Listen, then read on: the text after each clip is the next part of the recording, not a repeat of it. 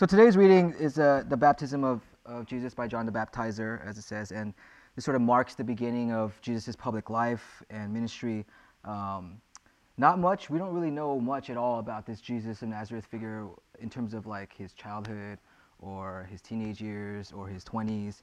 Um, the Gospels, the four Gospels, really don't say anything at all except one weird story where Jesus is like some religious nerd and he like runs away from home so he could go and talk to priests um, which thing that kids do, I suppose, uh, which made him special maybe. But when I was uh, in, in grad school and we had to learn uh, Koine Greek, which is the language that the New Testament is written in, and I was notorious for um, skipping class, which I say, well, yes, not waking up, skipping class because I didn't wake up. In my defense, I was pretty good at it until winter quarter um, they, they stuck these classes at 8 a.m. I don't know why. And so it would be 8 a.m. and I would wake up, I look at my phone, and it would be like zero degrees. And I would say, like, there's no way I'm going to class. So I wouldn't go. And in order for me to not to fail, I begged the professor, like, please, can you give me like a makeup assignment or something? And so uh, he gave me this really long and arduous translation I had to do. The translation was the Infancy Gospel of Thomas. Um, and if you've heard about it, it's quite the quite the tale. Uh, as I was translating, I found myself cursing and in surprise, like constantly, because so this is this story is in that in that gospel. It's Kid Christ, as I, I like to call him, and um, Kid Christ was like a bratty, petulant child, like many children are, but he also had godlike powers as a bratty child. And so, like one story is like a kid bumps into him on the street, and Jesus gets upset and so he kills him. He like curses him, and the kid dies. And then the parents like come to Jesus' parents, like, dude, uh, your kid killed our kid. and then Jesus like strikes the parents blind. And I was reading this, I'm like, wow, there's no wonder this was rejected from um, inclusion into the canon. So there's not much, there's not much we know beyond strange stories like that. And so this in Mark, you know, Mark starts off, it doesn't even have like the Christmas story. It just immediately Jesus shows up on the scene. The baptism happens. The symbol, uh, the start of his ministry, like I said, um, where he's ceremoniously plunged into, into the water. He emerges a new person, uh, ready to live this new kind of life. I'm not here today to really talk about the finer points of baptism and theologically what that might mean. If you want to have a conversation with me about that, I'd be happy to do it over many, many drinks. But uh, today I'd rather focus on this idea of Christ starting his ministry, right? This idea of a new beginning. Uh, it's, re- it's, it's pretty cliche, I think, to talk about New Year's and talk about new beginnings as like this, you know, special thing. Um, so I'm trying to resist all my temptations to be like a cynical, um, millennial, ironic person, and really allow, allow that new thing, this idea of a new thing in a new year, actually means something. It's an opportunity for us. When I was in college, I remember listening to this album um, by Death Cab for Cutie, Transatlanticism. It's a very important album in my life. And the first song is called The New Year. And the opening line of that song is, um, so this is the new year and I don't feel any different, right? And I was, you know, I was 19, I was this like emo college kid. I had like Radiohead posters all over my wall. I remember hearing that line, I was like, yeah, yeah, fuck yeah, like New Year's sucks, you know, like I don't feel any different. Um, and I don't want to think that way anymore, being 12 years removed from that. And so I want to say that New Year's, I think, is actually a fantastic opportunity for us to um, resolve ourselves to be different or live differently, right? Like, it doesn't make any sense to me now that I'm a little older, uh, hopefully a little bit more mature, why we would hate on people who want to set goals uh, for themselves to be better people. Like you hear someone be like, "Yeah, I want to be healthier," and you hear that and you're like, "Oh, screw that person! Like resolutions are stupid. I hope they just like eat shitty every day and die soon." Like, why, why should we have that kind of cynical mentality, right? Like, to w- aspire to actually want to improve one's life, I think is um, a really beautiful thing. So, Neil in his, his talk last week, if you were there, I thought really beautifully challenged us to look at the idea of resolutions, um, both as a sense of doing something differently and also looking at the world with a new type of resolution, right? He sort of used resolution as we would talk about like um, technology and screens and that sort of thing, like looking at the world differently. So I'm sort of piggybacking on that idea by pointing at Christ, looking at the beginning of his ministry, um, and seeing what we can see from there about kind of goals we want to set for ourselves for this year. In Christian theological debates, is, as I'm sure many of you here are very well aware, Christology is this like hot button thing, and I use hot button in quotes because like most people don't really care about it, but like people like us care about it. So Christology is this debate, and Christology means it's basically a study of like the nature and person of Jesus Christ. And usually the debate centers around this question: how how much like God was Jesus, right? Was Jesus just a dude, a regular man, or was he a divine being? And in this spectrum, uh, this is your theological education for today, they, they use terms like a high Christology and a low Christology, right? A high Christology is a Christology that's like Jesus was straight up God and um, just like God is God, and you know Gnosticism is an example of like an extreme version of that, where like God is so God that, or Jesus was so God-like that his humanness was sort of him acting, playing it out. Like when they crucify him, he has to like pretend it hurts. because It doesn't really hurt because he's God. He's more of a spirit. And on the other side is like a low Christology, right? They call it a low Christology where Jesus is just like this really good dude, right? He's this really good dude who did a lot of good things, but he was not any different than any other person. He was just a, a person who did a lot of good things, right? And usually they refer to this low Christology as Christ as the moral, moral, moral, moral exemplar, moral exemplar, right? Now, high and low is not supposed to really be, um, they're supposed to be, I think, in spirit value neutral terms. They're not supposed to be like one is better than the other. But it is common to hear a criticism where someone will say, um, when they're criticizing a, a, theological thinker, like, oh, this person, their Christology uh, is whacked, it's so low, Christ is merely a moral exemplar, and, and so they're going to hell, I don't like that, or whatever, right? And so people generally view a low Christology a moral exemplar Christ in a, in a negative way.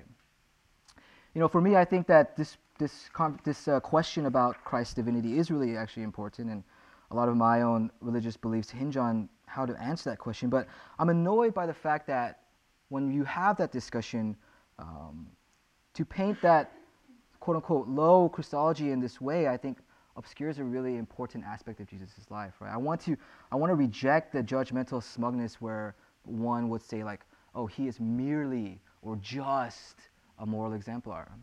As if uh, saying that sort of excuses us from the importance of that thing, right? If we could actually follow Christ as a moral exemplar and do as Christ did, I would consider that a great victory um, and one worthy of us striving for. And so, at the start of this year, again, uh, this goal I think I'm trying to paint a new beginning, becoming more like Jesus, seeing the life of Jesus as one to imitate um, is where I'm going, where's where I'm getting at right now. So, uh, what is it? What is the thing that I want to say about Jesus' life that I think is important? Well, there's obviously like a lot of stuff. Like Jesus did a lot of things, and he was amazing person in so many ways. Um, for me, as I as I again are trying to frame this in terms of um, looking into a new year, uh, we have an opportunity as this as 2016 is is before us, lies before us, has not been yet written, um, to sort of in the way that Christ was baptized, to become like beginners again, to sort of start over, to get into the mindset of beginning a new journey, uh, being baptized, if you want to put it that way, sort of ceremoniously plunging ourselves into uh, the water, which would be ice cold tonight, and emerging anew in this in a way that we're ready to live differently. And I think that's um, sort of the spirit at which uh, is important for me to attack this this new year. This opportunity, I think, also you know it benefits from uh, being ritualized. It benefits from being marked as a kind of spiritual practice. Um, last again last week, Neil gave us this, these cards, these prayer cards that we wrote down. Uh, did anybody actually succeed in uh, sort of doing them. We got a half raised hand there. Yeah. Okay. Um, I, I actually did it. I did it like every day. And, and if you know me, that's a shock, a surprising shock. I really, I, I actually really found it to be the first spiritual discipline and practice that was like offered that I was like, oh, it's not dumb, you know. so I've been trying to do that. Um, I think that if we have a mentality that we're starting over, that we're beginning again, um, what, it, what we need to do is break what is basically, you know, the default for the way that humans think, right? Which is um, that whatever religious belief or spiritual orientation or philosophical conviction or political ideology, like we are creatures who quickly become calcified in our thinking that um, are eager to turn something new and something revelatory into uh, legalism, into dogmatism, to really um, settle in some ways in the way that we think about things. And so I think this is true, just as true of like, you know, conservative fundamentalist Christians out there that um, we feel are like are not open-minded, just as much as it is for the supposedly open-minded and free-thinking and um, uh, hippie-ish or whatever, like atheists whose whose hatred or disgust of religious people quickly becomes its own sort of um, orthodoxy as well. And so, if I look at Jesus' life, there's just the one aspect I'm trying to pull out here as we're talking is this um, continual reminder that you, we never quite can pin down what is happening, that we can never quite pin down a certainty of thought or belief. Um, you know, it never made a lot of sense to me as, as you know, I grew up in the church. Like, why, if Jesus was the Son of God, why the hell didn't he have like a scribe just like follow him around and like write down everything he did? Why do we have these like gospels written, you know, 30, 60, 80 years after he died with all these various accounts? Like, some forethought on Jesus' part would have been nice, right? Or, um, or I used to think like, why, why does he keep talking in these parables, right? It's like these parables are confusing as hell. They're so confusing that even like the people who like spent all their time with him were like, what the hell are you talking about, Jesus? Like, just tell us what you mean. Why? I don't want to know what a mustard. I don't want to try to think about what a mustard seed is. So, but that's the sort of way that Jesus operated in his ministry, right? The very trappings of our religious life, Christianity today, uh, ingrained in these canons and in these creeds and in the Bible and the liturgical structures of worship, for Jesus were irrelevant, if not antithetical to his ministry. And I think that um, that's a point that we need to constantly remember, right? And we, uh, we have here, I think, an example of a life pursued a life pursued, which is Jesus' life, with openness, with flexibility, with love. Um, that again, if we could actually emulate, we would be better for it. It would be a really good goal to have. Right, and so uh, doing this is uh, to approach this new year with um, an acknowledgement that we're always sort of becoming who we're striving to be, that we're always sort of starting over again, um, and realizing and not never fooling ourselves into thinking that we have things figured out. So when I was at when I was home for Christmas this last two weeks ago, it seems like a month ago, right? But a couple weeks ago, I was home for Christmas. I contracted an illness, um, which, if you know me, is not unusual. Uh, for some reason, I'm constantly sick. It's, and it was, but it was like a weird 24-hour flu or something like that. And so I, I had this high fever um, and during that time, I was like, you know, was, my body was boiling and I was very weak. I'm lying in bed. And without shame, I allowed my mother to tend to me like I was 10 years old again.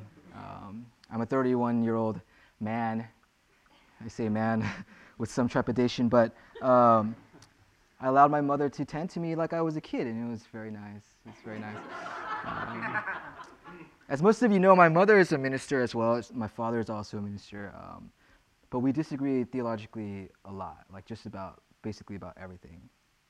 And they worry constantly that I'm out here spreading lies, deceiving people, um, and leading them to a path of, yeah, I'm a wolf in sheep's clothing, just sending people to hell, as a ministry of my life. And so, um, on top of that, you know, I've talked about this a little bit before as well. As a as an immigrant's child, our communication skills are our communication, our ability to communicate with each other is, is not strong. It's weak, right? Because um, their English is bad, my Korean is worse. And so when we talk, it's like trying, it's like, tr- imagine trying to like talk about something like Christology with like a five year old. Right? Using vo- five-year-old vocabulary words, right? Because that's all the Korean I know, and that's all the um, English they know, and so it's it's always a struggle. And but recently, you know, my mom has been on this like, strange kick, which is like I'm older now, my kids are older, like I want to like come clean in all the ways I've screwed up their lives, and uh, make sure that they know that I I want them to be happy, and I'm sorry. You know, she was like she referenced she's she referenced some time that she like yelled at me because I had lied to her about going on a date when I was like 14. She like pulled up in a car and like yelled at me out of the car and like drove off. Um, and she brought this up while I was laying in bed with the fever. She's like, I'm sorry about that time. I drove up and yelled at you and then drove off. She's like, I think that really might have screwed you up. And I was like, oh. I was like, I really don't want to get into all that right now. Uh, but anyway, so as we're, as we're having these she's trying to have these intense conversations. One thing she says to me is, um, so like, what do you actually believe? Like, I don't actually get what you believe, right? Because she'll say something like, you know, don't worry, God will take care of that. And I'll be like, yeah, I don't really believe that God does that, you know? And so after many conversations like that, she, she's like, so can you tell me what you actually believe? And I, and I struggle mightily to try to explain it in, in my Konglish, as we call it. And um, I tried to explain like I don't really believe in a God who controls the world in like a, like this way, and um, I think the Bible is a human book and influenced by social, cultural, political influences, blah blah. And she was like, okay, I don't really agree with a lot of that, or I don't really understand a lot of what you're saying, um, but I've this is my mother talking. I've tried to come to some sort of peace with the idea that while um, I probably disagree with you on a lot of things, a lot of your beliefs, that I want to also accept that you, you just may very well be right on a lot of them too. And it's helpful for me to think that way um, because then it allows me to um, feel better about what you're doing. And then she says, Can you also acknowledge that maybe I, I might be right on some things as well? when she asked me that, I, had, I felt this like immense tug of war uh, in, in, in my fevered heart. And um, because, you know, again, not to paint my mother in some terrible light, but her religiosity, her theology really represents to me a sort of um, spirituality, sort of way of being Christian that I've uh, been running running from for many years now, and um, don't want to be defined by, don't want to even acknowledge as valid in some ways. And here she was using the using the thing that I take the most pride in, right, which is in some oxymoronic way, like which is my openness, which is my um, my flexibility and like free thinkingness towards religion, and using that against me, right? Uh, can you can you be open-minded enough to acknowledge that maybe you're not right on everything, that maybe uh, these things that I believe that you think are so weird, that there might be some merit to them.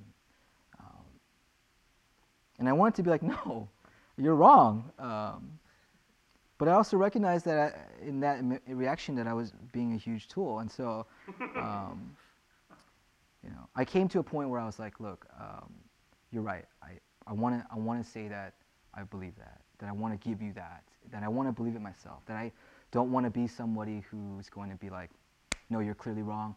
I got to figure it out. You're an old Korean woman, doesn't understand the world. Like, that's like a really shitty way to think, not just as a son, but as a person, as a minister, as a human being. And so um, I sort of uh, had to break open my own liberal fundamentalism in that moment. I don't really have much more to say um, beyond that. I'm sort of try to illustrate a point regarding uh, this idea of an opportunity we have right now in this new year to begin again, to be again, to be baptized in some sense, if you want to use that word, into um, a new way of approaching this year, right? A way of approaching this year that says, I think Jesus is someone worth following, and that's good. Um, and that what is worth following about Jesus is important as I um, survey what this year might look like is this idea of being not being rigid, of being open again, of finding ourselves curious again, of finding ourselves um, humble enough to acknowledge our things that we've thought before that were wrong, that we want to uh, change this year, that can be different for us, to love our parents more and be generous towards them in ways that are sometimes hard. Um, but to, yeah, resolve to use that language of resolution of New Year's resolutions, like being resolved to being open open people as we approach this year, and sort of what I'm trying to um, convey to start over to be like beginners. So, as we generally do, we have like little discussions. We've started very late today, so I'm going to make this discussion like very brief. Okay, I want you to turn to one person, and if the numbers are odd, three, you could do a group of three, and share quickly one thing, one time in your life, one time in your life where you have changed your mind about something that was important. One time in your life where you can remember, like, oh shit, I was wrong. I thought this way about this thing, and now I think this way. I've, I've been able to change and grow and learn. Um, can we do that?